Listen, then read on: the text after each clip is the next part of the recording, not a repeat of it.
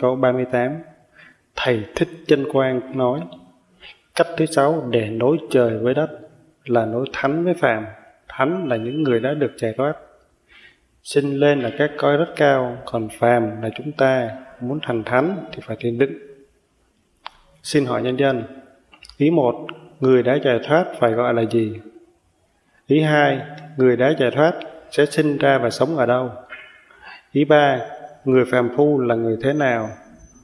Ý bốn, muốn thành thánh phải thiền định, vậy thánh này là thánh gì?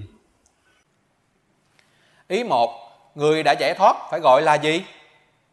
Giải thoát này có phần thứ nhất, giải thoát thân tứ đại, mang chung ấm thân, còn ở trái đất này gọi là thánh A-la-hán, tức thánh cô tịch.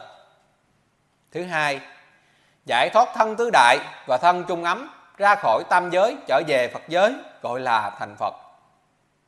Ý hai, người đã giải thoát sẽ sinh ra và sống ở hai nơi.